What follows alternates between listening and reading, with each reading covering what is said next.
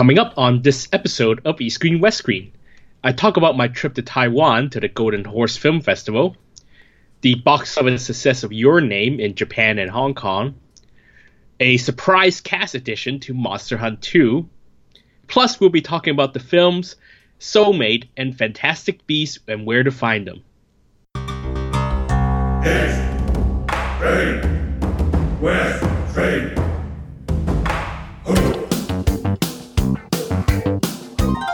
This is East Screen West Screen with Paul and Kevin, where if films were food, they'd be full of it.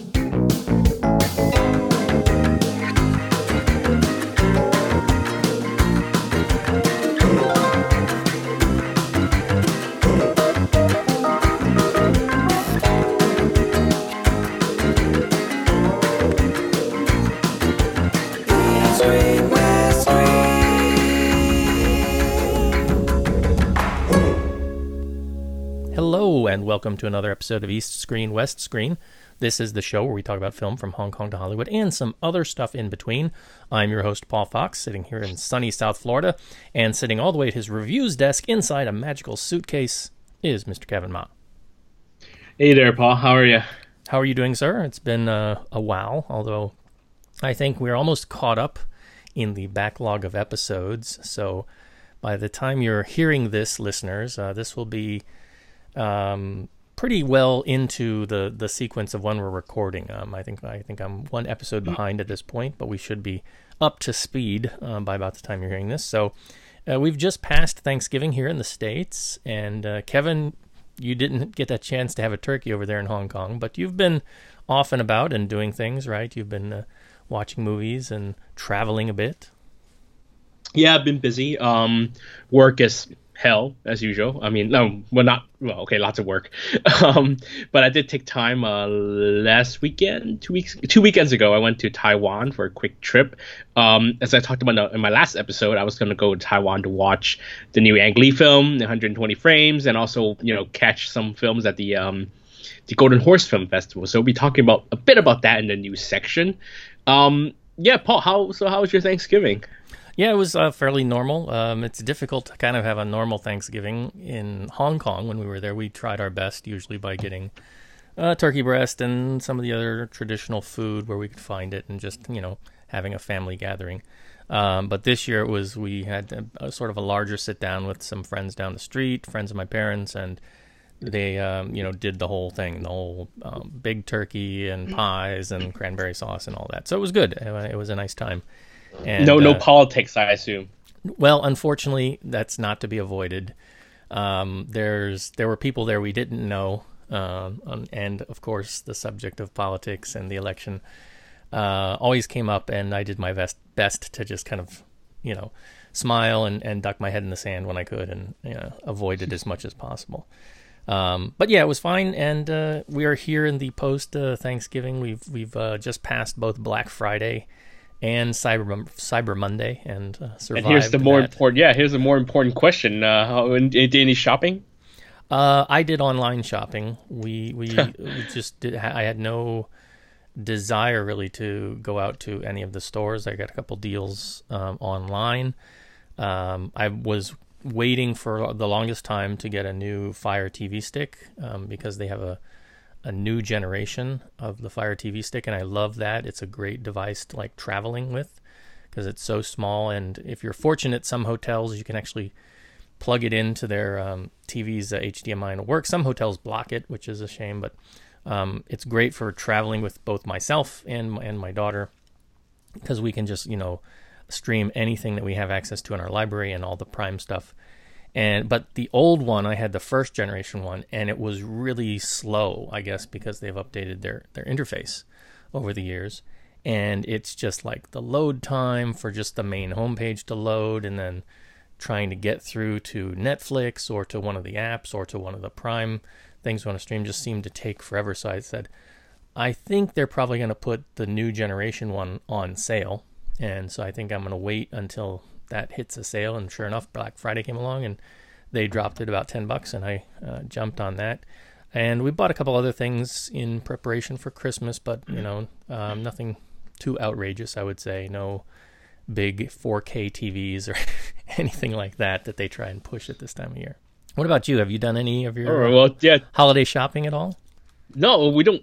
We don't have Black Friday or, or, or Cyber Monday here in Hong Kong. You know that we have the big YATA, the you know the department store in Sha Tin. You know, But they did the have annual, um, uh, they, had what was it the the big thing in China is uh, Singles Day or something. Uh, yeah, Singles? Day, the yeah the Alibaba whatever thing. I don't need that st- stuff. so no, no, uh, I I didn't bother with any of that. Um, I mean, and I buy plenty of stuff over the year. During the year, I buy a lot of Blu-rays already, and I just did a big Blu-ray sort of purchase just before Thanksgiving came along because I had some stuff to pre-order and all that. So um, no, I took care of all that stuff. So I didn't actually I didn't buy anything. It's interesting Um, because I a f one of our regular listeners uh, and friend of the show. Uh, I won't mention him here because I don't know if he wants me to say his name or not. But he's based in Scotland. I think he knows who he is. Messaged me on Facebook and was asking me, you know, did I get any stuff on Black Friday? Did I go out to any of the stores?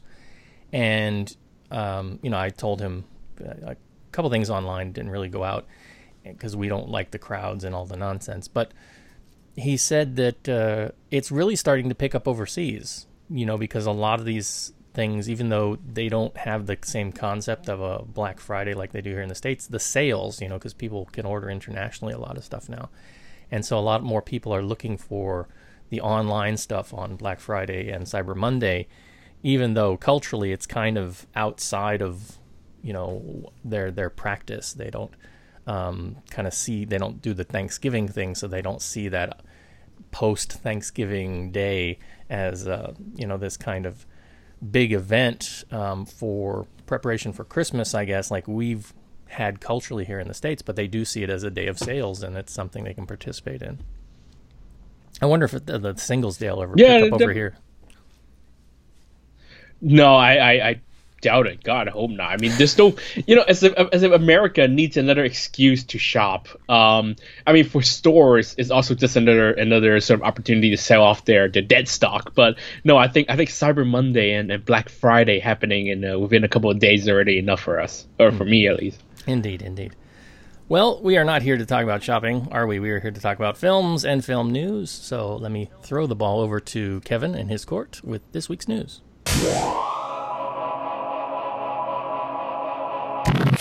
over here on the news desk. Um, yeah, quick report, just continuation of uh, what we talked about last time. Um, a quick report of uh, the Ang Lee's um, Billy Win- Billy Lynn's halftime long halftime walk. Um, 120 frames. Yes, I saw it in Taiwan, Taipei. Um, it is one of five theaters in the world to show this version, and since uh, I think China, the two Chinese theaters were showing the censored version of the film, cut by I think about two three minutes. It is actually one of the three theaters in the world showing this uncensored version the way that it was meant to be shown. Um, Paul, did you ever get a chance to go out and see the film? No, I have not. And it, I'm curious though, is it? I mean, is there is, is there much to be censored in it? What is it? Violence? Is it uh, uh, adult content? Um, from what I hear, is at least one scene of one, several shots of violence during the battle scene, and at least one sex scene that was cut down. There's one sex scene in the film, and that's the only one that was cut cut away. Actually, I think also a second, and also a sort of a a, um, a modified dialogue. Um, there's a dialogue that's referring sort of a sexual reference, and it was also sort of the subtitle sort of edited away. Um, they kept it in English, but they, they changed the meaning of it in Chinese, from what I've read. Um, so yeah, um, the film is shot in 3D on 120 frames, and if you don't know what 120 frames mean, 120 frames per second means is that the normal film is shot in 24 frames per second. It means that each second is made up of 24 frames, um, 24 pictures essentially.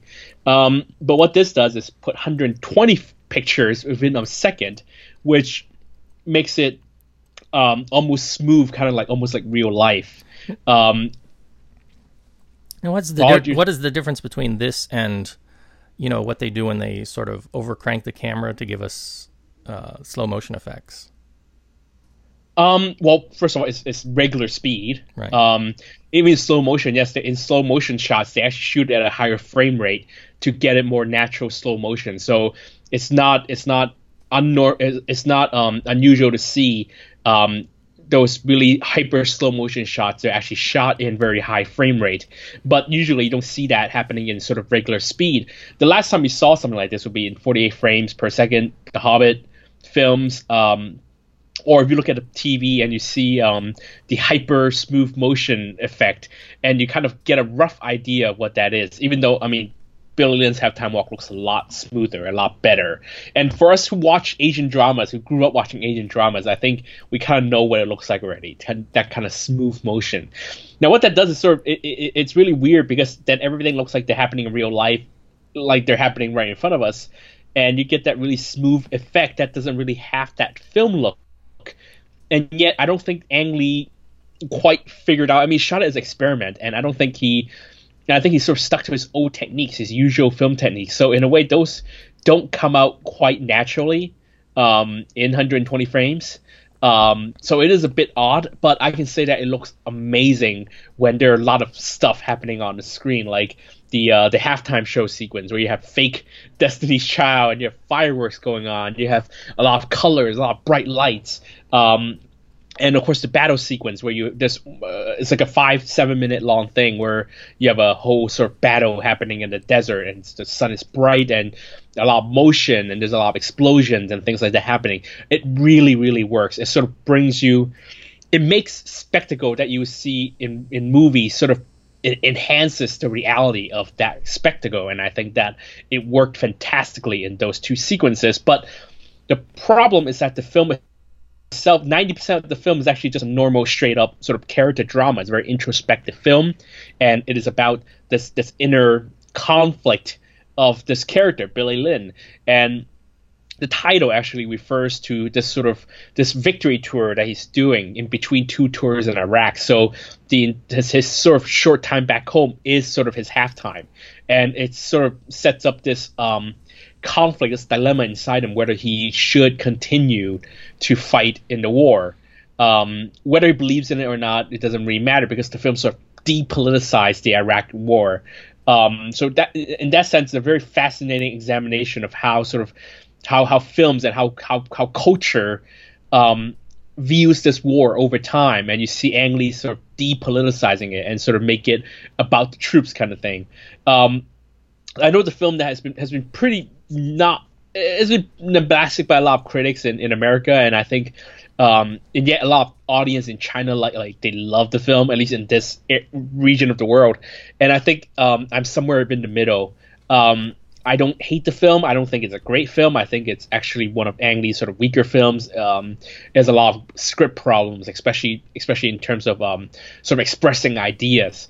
But um, but I think that it's it's also um, a very fascinating look, sort of at the at the uh, very different, a more calm, a very zen look at at war and the uh, psychology of soldiers. And I think that Chinese audiences um, are just sort of praising it because it's Ang Lee. I think they get into the mindset, oh, Ang Lee must know what he's doing. He must be trying to, you know, he, he this must be good, and they sort of search for reasons why. And to be honest, I'm some like I said, I'm somewhere in the middle. But and as like I said, the 120 frames most of the time looks a bit weird. I wish that it was a normal sort of at the normal frame rate. But I will tell you what really worked is the 3D because it was sh- it was shown in 4K 3D, which requires two 4K projectors shooting the image on screen, and it requires special glasses, the Dolby Cinema glasses, um, uh, because you have two very a lot of information going into both eyes, each eyes, and no most theaters in the world don't have the money to install two 4K projector, projectors to shoot side by side. Um, but the result was great. It is the brightest 3D film I've seen, I think, ever. I wish all 3D films looked this bright. If they all look this bright, I do not mind watching more films in 3D. Seriously, I do not need 120 frames, but I do want all my films to be in 4K 3D. It is so beautiful. Um, it's so bright and beautiful in that format. So um, uh, the show I watched um, in Taipei uh, was about 80% full. It was a Friday morning show. It was a Friday 11 a.m. show. It was actually about 70%, 80% full. And um, as far as I know, it seems like the cinema is going because they spent so much money putting this together. They are going to keep showing it through, I think, until through December. I think if not till the end of December. So you are coming to this area, uh, um, area of the world. Um, you probably won't be able to see in America anymore. Um, not sure how long you can still see in China, but if you do stop by Taipei, um, you can sometime in December you can still catch the film in this very very special format. Um, and as as even though you know I'm kind of half half feeling or mixed feelings about it, I think it's one of those once in a lifetime thing. I think that you must try at least once to, to see what it's like because not not many films will come along. I, think until possibly Avatar 2, and who knows when that's going to happen and how many theaters are going to want to show in this format. So if you do have a chance, um, please do. I, I do suggest you give it a try.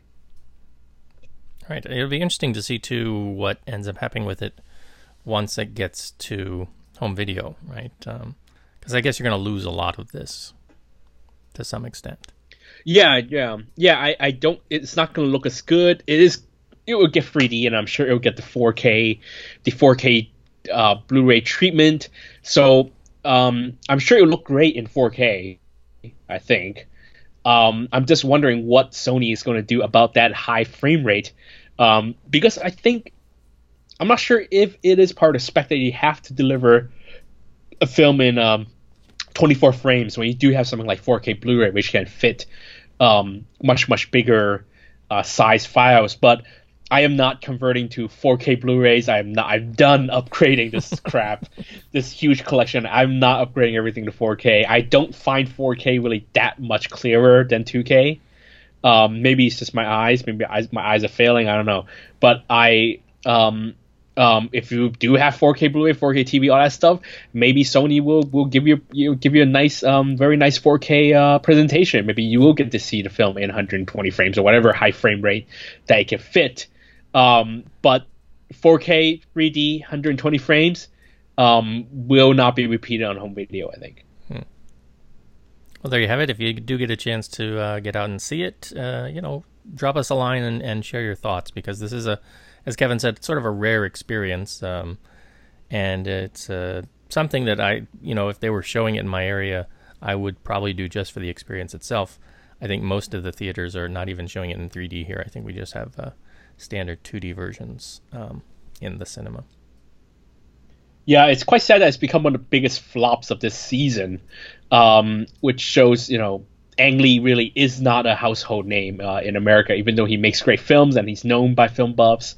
Um, of course, the, the, the negative reviews didn't help, but um, yeah, I think if you guys do get a chance and you were sort of wondering where to see this film, I you know it's Ang Lee film. You always should catch an Ang Lee film. I think. All right, got a bit more news, film news for us about uh, a Japanese anime film this time. Yes, um, I'm sure you guys have heard of the film Your Name. Um, uh, it's the uh, big animation sensation happening right now in Japan. It's been at number one for I think 12, I think maybe 13 weeks now. No, 12 weeks. Yeah, because Fantastic Beasts just dethroned it. So 12 weeks in, in, in, at the top of Japanese box office. Um, it is now the third highest grossing film of all time in Japan, just behind um, I think Avatar and Spirited Away. Um, uh, it it is huge. This movie is huge. It is um, amazing. Um, I mean, the film itself is whatever. It's it's okay. I I've seen the film, um, but you know, it is getting to a lot of audiences, and and they they are loving this film. So um, it's not a Miyazaki film, right? So it is not Miyazaki. What is film, the driving force why, for this being an anime? Which is it's such a big deal. Um, I have to correct myself though. Actually, it is the third highest grossing Japanese film of all time. It is sixth overall, just passing Princess Mononoke and now right behind Howl's Moving Castle. Actually, will probably surpass it. Um, anyway, what is the draw? This film is directed by a, um, a director named Shinkai Makoto, um, or Makoto Shinkai. Sorry, last name first, all that stuff. Um, so Shinkai Makoto, his last name is Shinkai. The hell? Okay confusing myself with names.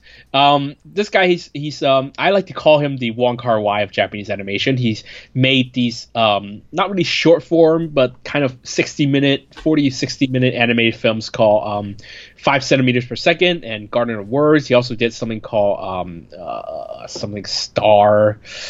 Uh, um, he, did a feature film called Children Who Chase Lost Voices um, a couple years ago, but he's most famous for Five Centimeters Per Second and uh, Garden of Words. These are very sort of urban um, animated love stories with a lot of voiceovers, and I think they owe a lot of um, owe a lot of credit to Wong Kar Wai. I think they're very much inspired by the works of Wong Kar Wai.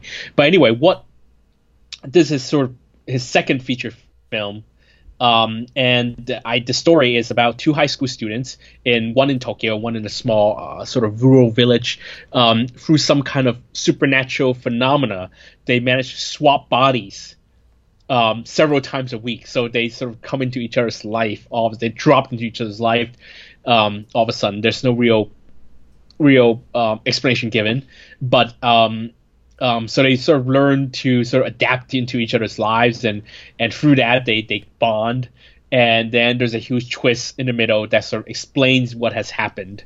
Um, but I won't spoil it. But um, what is the draw of the film? Honestly, I've seen the film and it is a very good film, but I have no idea why. Um, I, I think uh, first of all, Shinkai Makoto does have a very strong fan base in Japan, um, and I think you know to have a film that's been on the box office for 12 weeks, you need to have very strong word of mouth. So I think it is connecting with Japanese audiences, especially there's a certain um, angle to the story that um, relates to what's happened a few years ago, uh, recent uh, recent years. Um, and I think that does have a sort of that still has very much relevance in Japanese society, um, and and in the middle of it, it's, it's, there's just a very beautiful love story, um, and so it's it's not hard to see why it's such a hit. Why is it such a hit of this monumental proportion? I don't know, but since it's been a hit in Japan, it has also spread across Asia. I think it's also it's right now the highest grossing Japanese film ever in Thailand. Um, it's also the highest grossing Japanese film ever in Taiwan, if not second highest grossing, if not the highest. Um, and right now in Hong Kong, it's already made more than 20 million Hong Kong dollars in uh, after two weekends. Um, and it is right now on. I mean, it's far, far, far, far away from beating uh, Doraemon Stand By Me's record. Is about only about halfway, so that probably won't happen. But what it is going to beat is it's going to be Spirited Away to become the highest grossing 2D Japanese animated film ever in Hong Kong, I think. Or the highest grossing 2 if it passes 30, then it beats The Ring to become the highest grossing 2D Japanese film ever in Hong Kong. But at this moment, it is looking like it's going to dethrone Miyazaki's Spirited Away to become the highest grossing 2D Japanese animated film in Hong Kong. Um, which is quite impressive because in about two days, after about two days, the film already broke the box office record for all of other Makoto Shinkai's films in Hong Kong because he's not like a big name in Hong Kong and, and all of this is based on the reputation in Japan and it's built up and, and built up quite quite strongly. I mean, it went against Fantastic Beasts and is still doing super well in in um in Hong Kong because I think there's an appeal that sort of goes beyond the usual anime fans. They I, I, spoke to a coworker who doesn't watch any, he doesn't watch movies, let alone anime, and she came out and she's like, I love the film. I, she loves the film. She said the story is really deep, whatever that means. Um, but she loves the film, and I think it's, it's sort of reaching out to audiences. Um, I think it is getting a one week engagement in America uh, soon. Uh, also in England as well. So the film is slowly spreading across the world. Um, and yeah, I think Paul, you will get a chance to see what is the big deal with uh, this movie, Your Name. Now, correct me if I'm wrong. Does it? Does, isn't his style a little bit limited in terms of um, like the animation itself? Or, or, has he has he upped his game? Because I seem to recall from some of his shorter works, it's uh, it's you know it's not as vibrant, it's not as as overly animated as a say a Miyazaki piece. It tends to be a lot more subtle and and still, I guess. Does that carry through here? He he has a very um yeah, I mean I mean your name is certainly um visually and storytelling wise is his most sophisticated work. I mean he's working on a Toho budget, which is one of the major studios. He's working on a major budget. Um and like you said, yes, the, his previous films they aren't as as um, um, sophisticated or they aren't as um, exquisite as like Miyazaki film. But what Makoto Shinkai does win over Miyazaki is his he has a very close eye for de- real life details.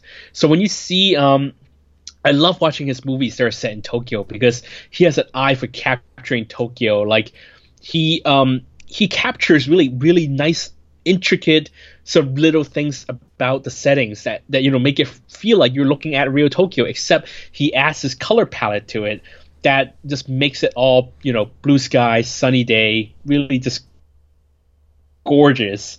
Um, so there are gorgeous still photos, even though yes, he, it's not as vivid as say a Miyazaki film. His he has a really uh, amazing attention to detail in both um, the Tokyo scenes and also the village scenes in in, in your name, um, and and um, and I think that's what won me over um, as a non-anime fan. Just his sort of his his his dedication to making things kind of right between that animated world and the real world, and and to have real real world emotions into them as character. They're romantic characters. You know, his films could easily be live action films.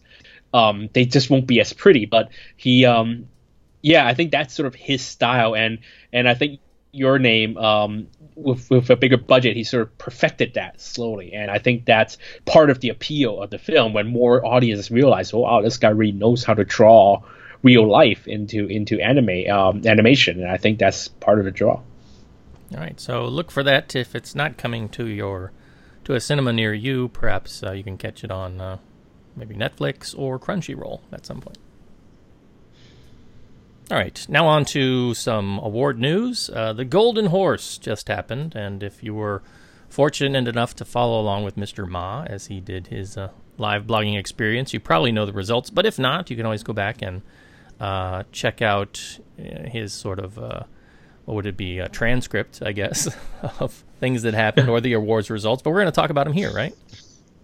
Yeah, that's right. Um, so the Golden Horse Awards um, happened over the weekend, and very interesting set of results. Actually, I mean, every year, I mean, every award shows, um, every award show, you sort of see uh, there's always a clear winner, you know, clear sort of leader that that wins everything, right? Uh, last year, The Assassin went and um, um, another film, um, gosh, um, another film. Anyway, it was Assassin and no, Thanatos Drunk sort of were neck and neck with four awards each, I think. But of course, the Assassin Hou Hsiao-hsien film um, won the top award and was quote unquote the winner. But this year, um, the jury led by Ann Hui, uh, also with Angelica Lee and I think Chen Jianbin, who was uh, who directed um, uh, A Fool, which was a big Golden Horse winner two years ago. Um, they went for a very different set of results this year. No film, no single film, received more than two awards this year. Um, but of course, top winner is uh, this Chinese film, black and white film called Summer is Gone. It's a coming of age film. It had its festival premiere, I think, uh, uh, in Tokyo, I think, in October. Um, of course, it also played in Golden Horse because all films uh, nominated at the Golden Horse Film Festival uh, awards must play at the Golden Horse Film Festival. And I'll talk a little bit more about the festival after this. Um, uh, so that won the top film, uh, best film, and also best new actor. So it's very odd that it didn't win anything else other than uh, the, the child actor. Um, but uh, anyway, other other winners. The other big sort of the other big winners, um, mostly from China, you have uh, Feng Xiaogang's uh, "I Am Not Madame Bovary" winning Best Director. You have um, Fan Wei, uh, Chinese actor uh, who you may have seen in some of Feng Xiaogang's films, uh, including Personal Tailor. Um, he won Best Leading Actor for Mr. No Problem. That film also black and white and also played in Tokyo. Um, uh, best supporting actor, the sole sort of major Taiwan winner is Austin Lin for At Cafe Six, the youth um, romance. Um, the other films that also won two awards: Cross Current, the Chinese film. Um, you have uh, Hong Kong's Mad World, which I think is a great, great, great film. Um, won Best New Director for Wong Chun and also Best Supporting Actress for Elaine Jin. That film is a very likely contender for a lot of great uh, big awards at the Hong Kong uh, Film Awards this year coming year. Um, it's not coming out in Hong Kong till March, so I think we'll wait till that time to talk about the film. But like I said, it's a great, great film. I already seen it, um, and it's getting a few more screenings here in Hong Kong. But if you have a chance to see it at a festival near you, do catch this film. The other great Hong Kong film this year, Trivisa, also won two awards: Best Original Screenplay and also um, best editing. I think both are are very well deserved. Um, best adapted screenplay went to Mr. No Problem, so that makes Mr. No Problem another two award winner. Um, um, best action, um, which I think everyone sort of expected to be given to uh, Yuen Woo-ping for Ip Man 3, went to Wu Gang, uh, a member, a former member of Jackie Chan's stunt team for Chinese comedy detective Chinatown. Um, so you can you can hear. I mean, so many films got award this year. I think um, I can't tell if it's because Ann Hui's jury sort of liked all these films and think that they should spread it out, out evenly, spread the love evenly, or they didn't think any film was that great. Um, and um, sorry, one award I forgot to mention: the Best Actress award. Um, it is the only second time this happened, but they gave it to two winners. They gave it to Zhou Dongyu and Ma Sichun, uh, both the stars of Soulmate. They were both nominated and uh, Ann Hui said that they could not imagine one being better than the other, so they just, the jury just decided to give both of them the award. It is the first time there was a joint winner for the actress best actress award. Um, previously, Huang Bo and Nick Cheung uh, won the um, best actor award, but it's the first time that two winners from the same movie shared or both won a best actress award uh, in the history of the awards. Um, so, like I said earlier, the um, um, the fest the awards comes at the end of a two week film festival called the Golden Horse Film Festival. Um, so, include in addition to all the films that uh, were nominated. Um, they also show a number of films, essentially the Fall Film Festival of Taipei, um, and that's where I was uh, two weekends ago to check out some films. And I can tell you the experience was great. Um, if any of you are trying thinking of going overseas, it is a surprisingly painless experience. Um, all the ticketing can be done online. You bring your QR code to the uh, the festival station, which is just outside um, one of the main um, screening venues. All the screening venues are in Ximending area, so they're actually within blocks of each other. But um, I was in one theater for all, all weekend, just one single cinema where they had two screens showing films. But outside of that cinema, um, it is next to a very ghetto shopping mall. But anyway, that uh, that that outdoor station, you just bring your QR code, print your tickets, and you just show up. All the tickets, all the seats are assigned, um, and you just show up or make sure you show up on time. Um, and uh, that's it. I mean, the films are all English subtitled. If most of the films, actually, uh, the eight of the nine films I watched were English subtitle or were in English, so I didn't need subtitles. But there was one older film, uh, Execution Autumn, an old 1980s film directed by um, uh, Li Xin and written by this year's uh, Lifetime Achievement Award winner. That was an old 35 millimeter print, so that was not subtitled. So that was um interesting experience. I had to sort of rely on my Mandarin listening power to to go get through all that. But um if you do sort of want to visit anywhere for film festival, I really highly recommend. Um, this year has been great in terms of that for me. I think um, I highly suggest you go to Busan and Golden Horse Film Festival. Both both festivals are very uh, are, are foreigner friendly. Um, the Q the Q and A's in Busan are translated. The Q and A's in Golden Horse are not. So that's the only sort of sort of um, um, um, regrettable thing. But otherwise, both festivals are great for uh, visitors, uh, foreign visitors. Um, and yeah, I really enjoyed the experience, and I think I'll go back again next year. That sounds good. And uh, you know, I'd say too that if more and more uh, foreigners do start to go to Golden Horse, that'll definitely put pressure on them to do, uh, you know, translation in some of the events. Yeah, perhaps so, but I think it is a very understaffed film festival. Um, I think a lot of it base, uh, are, are reliant on volunteers. Um, the the Q and A's. I've only seen two people, two different people do the Q and A's. I've, I've sat, for, I think I sat through three or four Q and A's, and I've only seen two people do them. Like it's always the same two people, and I think they're pretty high fest, high up in the festival hierarchy. So so I think they're definitely lacking people who could do these sort of translation. And Taiwan itself is not the most English friendly of, of, of, places, unfortunately. Um, this sounds like a yeah. job for Kevin Ma. well, my Mandarin has to get better first, but you know, yeah, if you you work at a Golden Horse Film Festival and uh, you know you need translator for Q and A.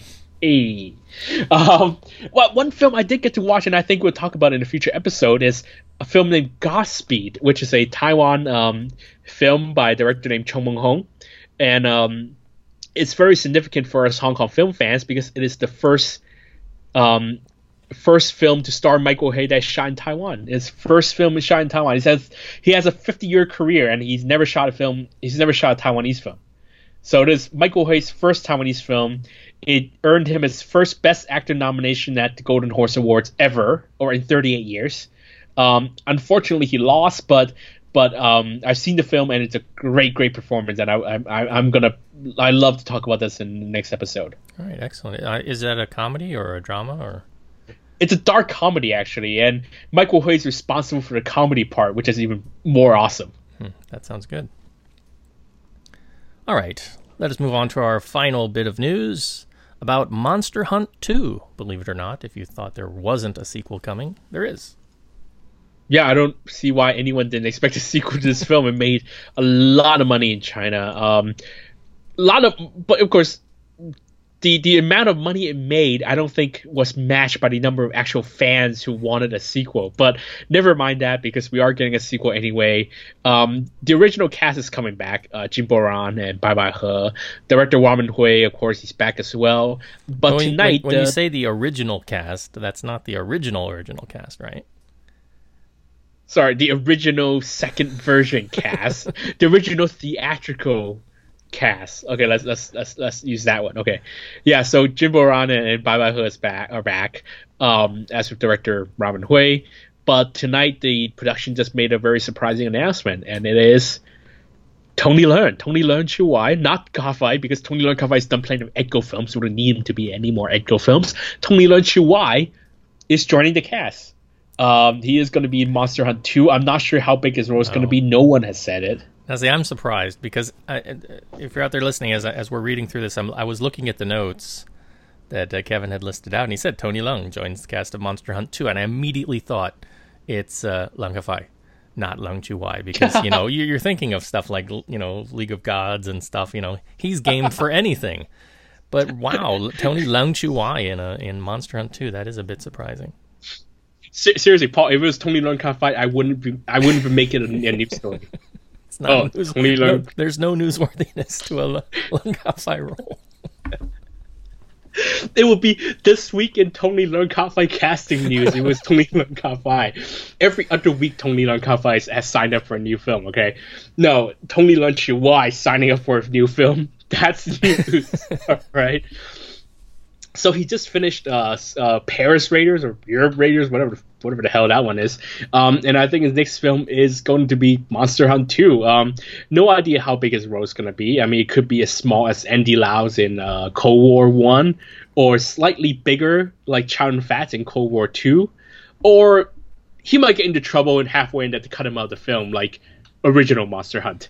I don't know, but um, but yeah, um, so he's gonna be in the film. I also hope that he's not playing a monster. So I hope he's not anti circus circusing his way out of this. You know what I mean? That would like still, hope that, not- that would be interesting too. I mean, even if he does some uh, motion capture or voice work. You know, just- no, just I don't think what it they just do with be him. No, I don't think it'd be interesting. I think you, I don't. You don't need Tony Leung if you're just gonna do mocap. I think. Yeah. because Tony Leung is not an expressive actor. You know what I mean? Like he's not he's not a, such an emotive actor that when you see him do mocap, you're gonna be like, oh, only Tony Leung can do that face. You know, it's if it's gonna be a monster, like you don't want a monster based on Tony Leung's face. Right, Tony Leung's face is not made to be made into a monster, right? Like, I, I don't think it works that way.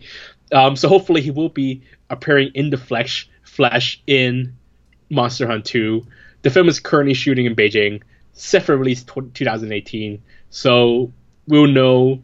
Maybe we'll hate Tony Leung after um, his next two films, which is the Wong Kar-wai produced, See You Tomorrow, and and and Paris Raiders. Maybe we'll hate him after. We don't want to see him in any more movies. But until then, it's pretty exciting news. All right. That's going to wrap it up for our news this week. When we come back after this short musical break, Kevin's review of Soulmate.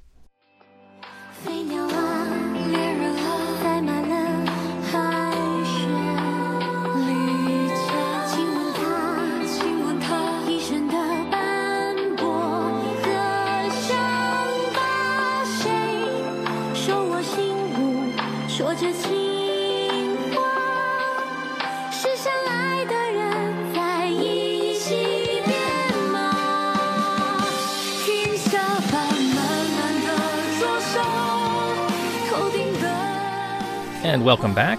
For our East Screen review this week, Kevin's going to take us through the film that he mentioned in the Golden Horse Awards in our news, Soulmate, directed by Derek Tsang. That's right. The um this this week's review. Um, sorry we haven't talked about it for so long. We just sort of have this, uh, this huge backlog of movies. Um, but Soulmate is the directorial debut of um Derek, son of Eric Tsang. Um, and this is his first solo film. Um, and it's produced by Peter Chan. Um, the cast, like I said earlier, is Zhou Dongyu and Ma Sichun. Now the story, um, based on an online novel by a writer named Annie Baby.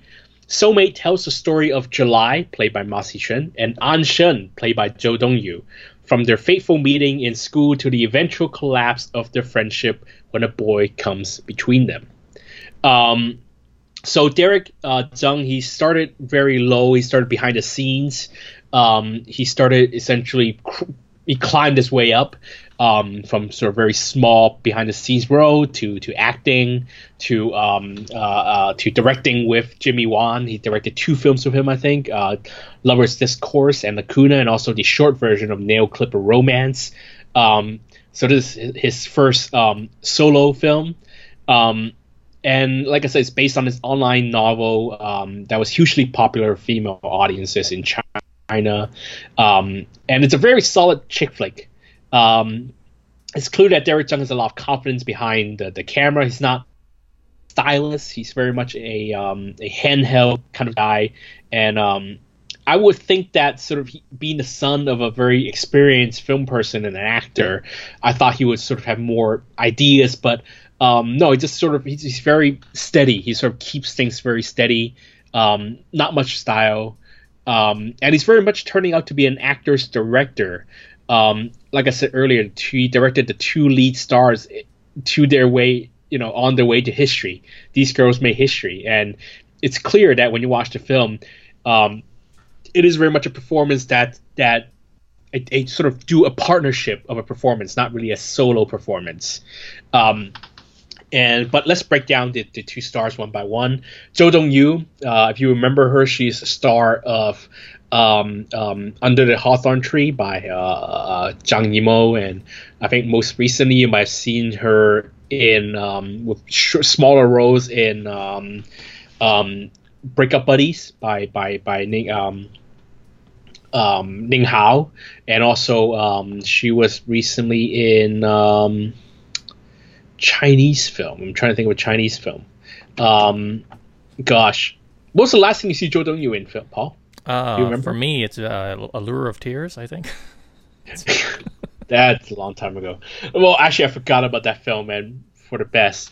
Um, no, she was recently in a, in a Chinese drama produced by Stanley Kwan, um, uh, named like something like something in Sicily, Love in Sicily, or something like that. But anyway, um, forget everything you've seen her in. Um, she is this really career changing role. She's sort of playing a. Um, I mean, she started out playing this sort of nice countryside, you know, girl next door kind of, and she's done that for the last five six years. Um, and this is a real game changer. There's a career changing role. She's playing the bad girl this time. She's playing the sort of reckless, um, um, very much like I said, a bad girl, a lot of attitude. There's a real breakthrough. I mean, everything you've seen her in, there's a total change. And and I think kudos to Derek Tsang to have the sort of courage to cast her in that role instead of the Ma Sichun role, um, which is much more a sort of goody two shoes, a kinder sort of role. You think that Zhou Dongyu would take that role, but no, she's she's taken the sort of the wild bad girl role, and it, it's amazing to see how how well she does in it. Um, her partner Ma Sichun is also great, but because, like I said, the, the sort of nature of her character being the the more steady, the nicer character, it's not as flashy as Dong Dongyu. but the two um, really work well together, and it is very much their it is their film. It is their film, um, and there is not much more to it. Personally, I did not feel much for the script because I think perhaps it takes certain life experiences to feel for that friendship. I think I guess you have to sort of have that one best friend throughout your life and to sort of go through the up, ups and downs and stuff like that. Um, my life has not been as dramatic, I guess, or you know, I don't have many friends, um, but it, it, I didn't really feel that much for it. But also, I think it's because I've seen too many of these Yoon films over the years. I mean, Yoon films are big in China these days. It's been big for years, um, for the last couple years. Um, and you see films like it's like Never Gone or you know all these heartthrob movies like um, um, uh, Left Ear, right, or uh, Fleet of Time, and essentially they all sort of blend into one thing over the uh, after some time. And I don't think Soulmate does anything new for the genre, but it is a very solid entry in the genre. Don't get me wrong. Um, doesn't make me hate Yoon films anymore, but it doesn't make me sort of like them more either. It's just there, and I think it's a solid step in it, but it doesn't sort of do anything new with it. Um, there's a twist within the twist towards the end uh, as they get become adults and and uh, things happen to these characters and they break apart and they come back again they break apart. Um, peter chan peter chan actually said himself that he's not a big fan of that ending.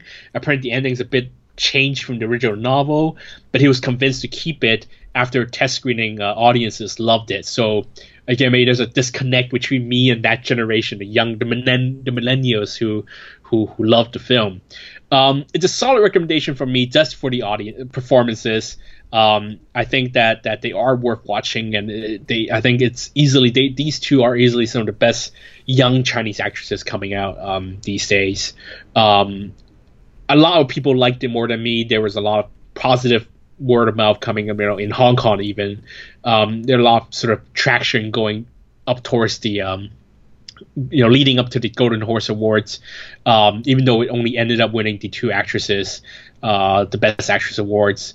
Um, but anyway, a lot of people liked it more than me, so maybe it's just sort of my problem. Um, maybe girls will like it more when they, they, they sort of see what Derek Tsang has done to to you know cater to female audiences or to to connect with female audiences, and more power to him. Um, um, it's a solid film, and, and I, I think it's worth talking about here.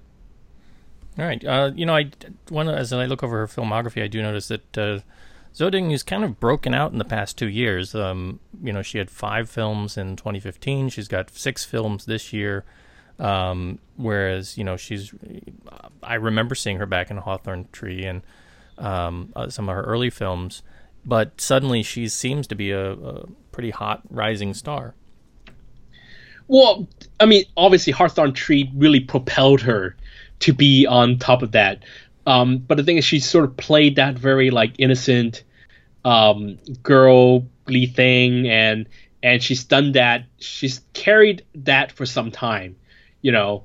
Um, like I said, the the last couple of films I've seen her in, um, I mean, Breakup Buddies, a short role in that, um, kind of broke out a little bit. It was a a, a small taste of, of what she could do, but um, I don't think anyone would have seen her quite like this um, before until Soulmate. I, I, think it's quite an eye opener uh, if you follow her career. You said that, that you felt that this was very much sort of a character driven film, but at the same time, it's like a uh, a chick flick. I mean, is this uh, is this something that uh, you you think is for a very specific audience that perhaps some of the listeners out there may not enjoy it that much because of that sort of genre pigeonholing? yeah, I, well, like I said, as, as a sort of a, a man, a male, a post '80s male who didn't really have that one best friend or have the kind of romantic problems that that I had a conflict, the sort of conflict I have with my best friend, the ups and downs, you know. Um, I, as someone who just casually watches films of this genre, I don't think it added anything particularly new. Um, but one of a friend in the film industry did say to me that, you know, China has produced so much bad, so many bad movies in this genre that when a when a one that is actually not too bad, a solid one comes along, she felt the need to sort of actually praise it even more because it is a solid solid entry in the genre. Um, so yeah, um, I think you do have to sort of real. I, I think you're right, Paul. I think that maybe um, my hesitation or my my my sort of reservations toward it might be because I don't connect the film quite as much as certain certain audiences might, and you know, just like some people who might not enjoy the genre would not enjoy the film, some people who who's listening to the show may enjoy this genre more than I do, and they're likely to enjoy the film more than I do. is it a film that bounces between um, you know is it set in one time or does it bounce between like uh, you know the girls being older and, and younger? Sort of uh, you know i'm thinking of films like uh, what was the Vicky Zhao film like so young So young. or others where it's like you've got sort of the older girls professional you know 20 30 somethings reflecting back on you know the nostalgia of their youth is it that kind of a film or is it firmly set in just one time period No, it, it it- it is like you said. It, it, there's a modern framing device, and it is uh, one of the characters looking back at the friendship from a modern period. But when you go back to the modern period, um, um, there's a twist, of course. But um, um, yeah, most of it is sort of set in flashback, but it is less nostalgic than say films like Fleet of Time or or or um um the classmate movie. Actually, Zhou Dongyu was in that one. Um, my dear classmate, I think, or our dear classmate, or something like that. The Yun Froman, she was in that actually, but it is less nostalgic. It is not very timely. It doesn't talk about a specific time period like that film that film does. Um, but like yeah, it is it is done on a flashback structure, um, and it does things with that structure that is a bit interesting, uh, a bit controversial, but a bit interesting. East Green, West Green. All right, we're back for our West Screen film review for this week. We're talking about the latest in the Harry Potter franchise, uh, Fantastic Beasts and Where to Find Them, or as I kind of quipped last time, Fantastic Cash Cows, and Where to Milk Them. More on my thoughts on that in just a moment. But uh, this is set in the Harry Potter universe, although it is set uh, roughly seven or eight decades, I guess, before um, the the events that happen in the first, you know, what was it, seven books that are seven books or nine movies or however many they gave us. Um, so yeah, this is set in actually around the time period of the 1920s, 1926, I believe, to be more specific. And the story is thus: upon transit to the United States, the magician Newt Scamander from Britain accidentally releases a bunch of magical beasts. Then, along with the help of an aspiring non magic baker and a former auror, he must track them, track them down without causing a diplomatic incident. But something of a magical nature has been causing havoc in the city, and the wizarding world may soon be exposed. So, you know, this is a big holiday Hollywood film. It is a solid extension of the Harry Potter universe. And I think on that basis, if you liked the Harry Potter universe, particularly the films, but e- even if you're somebody who was not maybe a huge fan of the films but appreciated the books, this by extension is something that I think most people will enjoy. Um, David Yates comes in to direct. He directed the last handful of Harry Potter films. So, here too, by extension, it feels right. It has a look and um, a sort of tone to it that visually um, I think is a bit more in line with the films that he did. Whereas I always felt that the earlier Harry Potter films were a bit more for me in terms of the tone, the color, and the, the, the way they portrayed magic. Whereas as the kids got older, uh, it seemed in, to get the film seemed to get darker, but the tone, the color tones, the palettes, um, and some of the art design seemed to get darker too. And I, I always thought that was just to sort of reflect the darkness of what was happening in, in the films. But I think some of that carries over here, and perhaps it's just director Yates's preferential style. Um, the main thing that I enjoyed about this, though, was the chemistry between uh, the, the leads.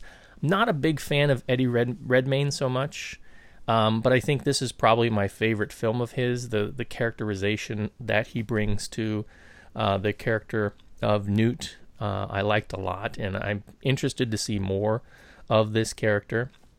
There is a twist here. Um, that's kind of the long plot line that I guess is going to extend into what was going to be three, and apparently now, as of I think a couple months back, now going to be five potential entries into this into this new line. Um, it, you know that that's been set here, and uh, you see that twist coming from a mile away. I mean, it was it was at least for me, it was like very obvious who was who, and, and I won't say more than that. But Um, there's a second twist that I think is kind of fun. You know that that they kind of kept hidden. I'm not going to spoil it here. Uh, and going forward, I'm really interested to see more of of kind of what happens with that. Though I think some people will say, uh, again, you know, it, it just depends on on your perspective on on that uh, that particular twist. So there are opportunities here for future films, and I think that going forward with the franchise, um, I'm interested, but it also seems a bit like the status quo. And I, I don't want to get up on a political soapbox here, but you know uh, the the way the thing that they the things that they go through the sort of political culture that they introduce in the USA it's different from the what we have learned about in the Harry Potter universe in in Britain.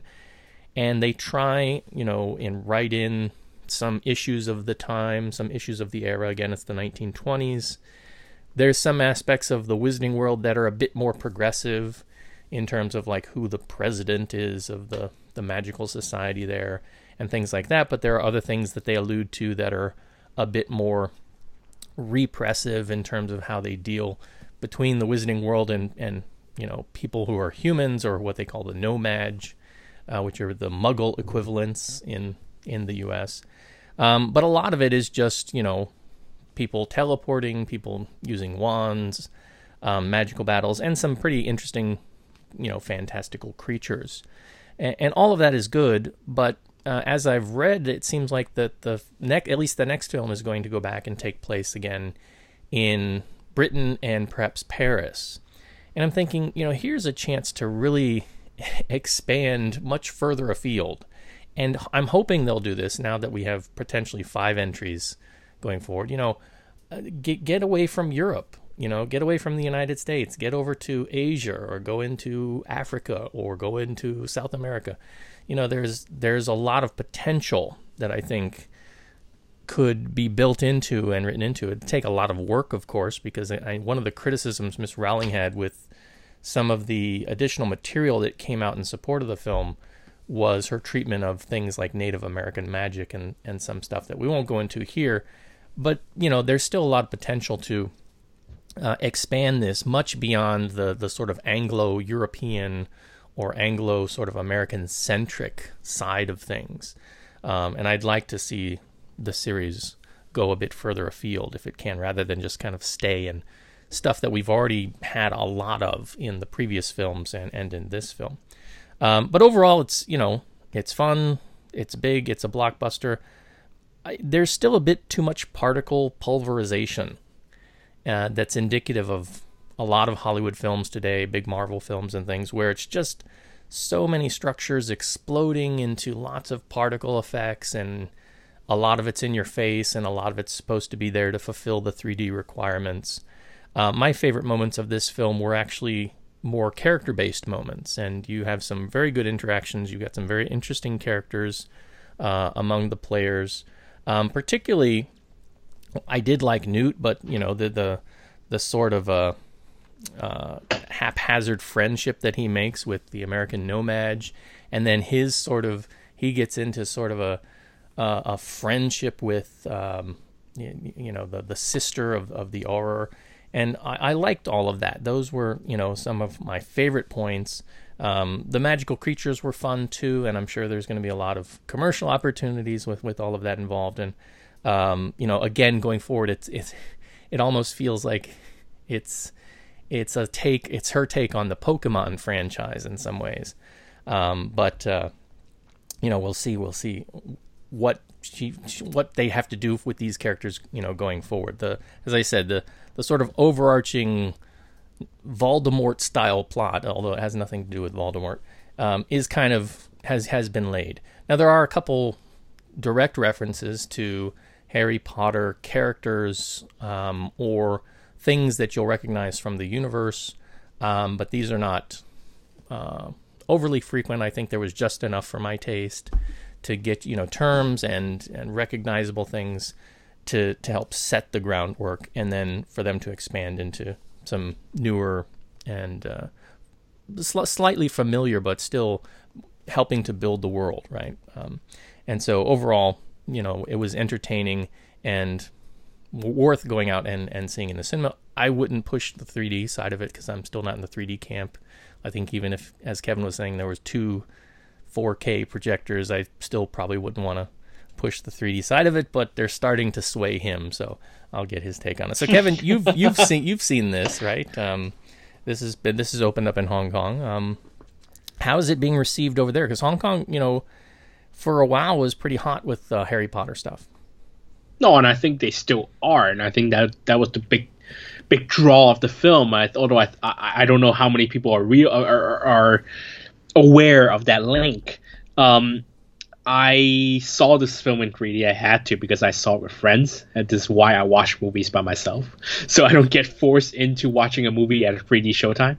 No, no, I enjoyed the experience of watching it with my friends. I did not enjoy the 3D experience though. Like I said, it was it's still too damn dark, Paul Yeah, yeah. I too agree. dark. I mean, the film itself is already dark, and I don't mean dark in terms of dark subject matter. I mean the film. It is in. It takes place in dim places, dimly lit places. Um. So so no, I still don't like the 3D. Um. No. So no, Paul. Don't worry. They're not getting me yet. Just yet. Um. uh, uh, honestly, I was. I watched the Harry Potter films. I read the first book. I am not a big fan. I'm not. I don't dislike it. So, you know, if I disliked it, I wouldn't have watched all, all the films. So I don't dislike the franchise. I, I like the franchise just fine. Um, and like you said, it's very much a cash cow. Um, it's I'm it, it, it's already feeling like a bit like The Hobbit to me after Lord of the Rings. The film itself is not bad. I mean, the stuff. I mean, I had a cold, so I slept through parts of it, um, but I was okay with it. The, you know, they were when they were hunting monsters when I fell asleep. I woke up, they were hunting monsters still. Um, then I woke up again. Then the monster were captured, and some other monster showed up. Whatever. Um, it was fine. Uh, it is imaginative in a way, but I don't see how they could expand this to five more or four more films. I don't really want to. I think at the most, maybe a trilogy at the most, but five films. Okay, I'm sure J.K. Rowling has some kind of roadmap, but you know, like you said, Paul, I think it's it's a bit too Western centric, too Anglo Saxon, Anglo world centric to me. Still, the world. I think it's a good point that you brought up. Um, Eddie Redmayne is straying too close back to Jupiter ascending level in his performance for me. Um, but you know, everyone everyone else is fine. I mean, these are fairly painless movies, and I wouldn't mind keep watching them. But I'm I don't expect me to be enthusiastic about it. You know, I mean, like I'll keep watching them, and I'm sure that sometime one of these I, I would like it. But um, at this moment, I live with it. I watch it. I don't hate it. It's okay. You know, that's all I can say. I mean, I, I guess it's a compliment, right, right, Paul? The fact that I don't hate it. Yeah, I mean, coming from you, that's always a compliment. no, I, I I think it's fine. It's entertaining, and you know, it's it's a big Hollywood blockbuster, and you know, people I don't they don't really need me to tell them not to watch it or to watch it. I think I think that there's a certain built-in audience for this type of films, and um and and I think it will satisfy those those built-in audience. Um, I didn't have a miserable time watching it. So, um, on that note, I've already bought my opening night ticket for Star Wars, so I'm already moving on. Mm, indeed, yeah. And uh, what a great way to move on, right? we hope. all right. Well, you know, uh, I, I, as somebody who's read all the books and seen all the movies, a couple of them a couple times, um, I wouldn't say I'm a huge, huge fan. I, I do appreciate the, the, the sort of sweeping world that, that, that they've created, and it's it was nice to go back and, and visit. I do kind of think I agree with Kevin in that you know five movies may be a bit too much, and here I get back to the idea of you know are they really just sort of milking the cash cow at this point? Um, three movies I I could kind of see you know if they if they've got an arc that they want to tell. Uh, five just kind of seems to be pushing it, and I again if they if they don't go to new territories, if they don't explore a lot of new things or get a bit more diverse, I think it's just going to start to get a little bit redundant. Um, and and hopefully they'll figure out a way to um, at least bring some of these characters, um, you know, in into because you you have some character development here, and hopefully they'll have more to do with them, right? Um, because some of the things that get sort of developed out, they, they they feel like they've kind of run their course. So uh, it'll be interesting to see what they do. For a second, Paul, I thought you said they were going to new territories in Hong Kong. That would be Sorry, good. that was a tone. that no, let them go to let them go to you know 19, uh, 1930s Hong Kong in, in the new territories, hunting for a fantastic beast. Right, that would be interesting. You know, to see you know how how is magic different in, in Hong Kong or in China or Japan or or or Korea or Indonesia. You know, it's like you know we we've had so much of the uh, of that sort of European angle in the Harry Potter movies. Uh, the American angle's not that far different. Let's let's um, you know let's go to some fresh new places. Yeah, Sha Tin actually is where you find Fantastic Beasts.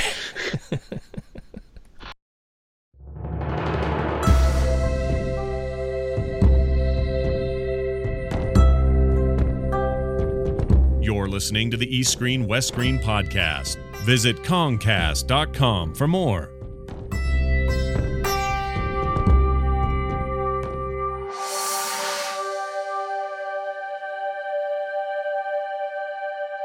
Well, I think that's going to wrap it up for this week's episode. You have been listening to the Screen West Screen podcast. Our theme music was composed by Rob Jabor of Radio Orchestra. Research has come from a variety of sources, but primarily lovehkfilm.com and the Hong Kong Movie Database. We also get a tremendous amount of moral support from listeners like you.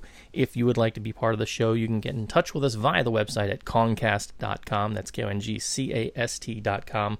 Follow along with us at uh, Twitter as twitter.com slash kongcast. You can email us at eastscreen at gmail.com. And we are over on Facebook at East S West S. I urge you also to follow along with Kevin and what he's doing as he's moving and shaking across the planet to film festivals and uh, all the stuff that he does in his daily writings and musings. Kevin, where can they find out more about you? Well, you can read my writing uh, every month on uh, the Discovery Magazine and Silk Road magazines.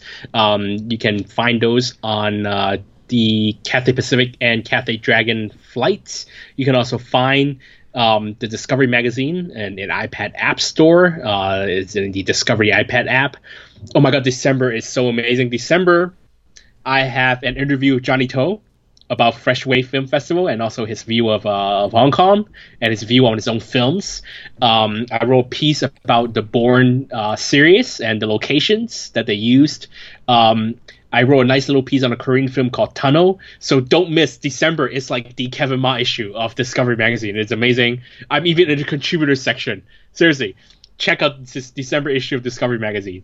Um, and I shouldn't be propping up my own stuff, but it's a pretty damn good issue, I think. Well, there you go, folks. You got to see it. Uh, get on Oh, a get on oh, a, yeah, get, yeah. get on a Cathay flight now. if you don't, if you're too Well, troubled to remember, download iPad. the app, right? iPad. And also, uh, yeah, Twitter. I forgot. Yeah, I was so excited about Discovery. I forgot to talk about Twitter, which is like the first time ever, I think, in the history of the show. Um, my Twitter is at the Golden Rock. That's one word, the Golden Rock. You can uh, email me at the Golden Rock at gmail.com. Um, and that's it. Yeah. All right, excellent. Our next episode should be episode 210. What will you be talking about for East Screen, sir? Uh, like I said earlier, I think I will be talking about Godspeed, the Michael Hui uh, road comedy. All right, excellent. We'll look forward to that. I think on West Screen we'll be uh, looking at the new Disney film Moana. So all of that and more on our next show. Until then, this is the East Screen West Screen podcast saying it is better to be a Muggle than a No-Maj. See the movie if you want to find out why. And we'll see you next time. See you next time, everybody.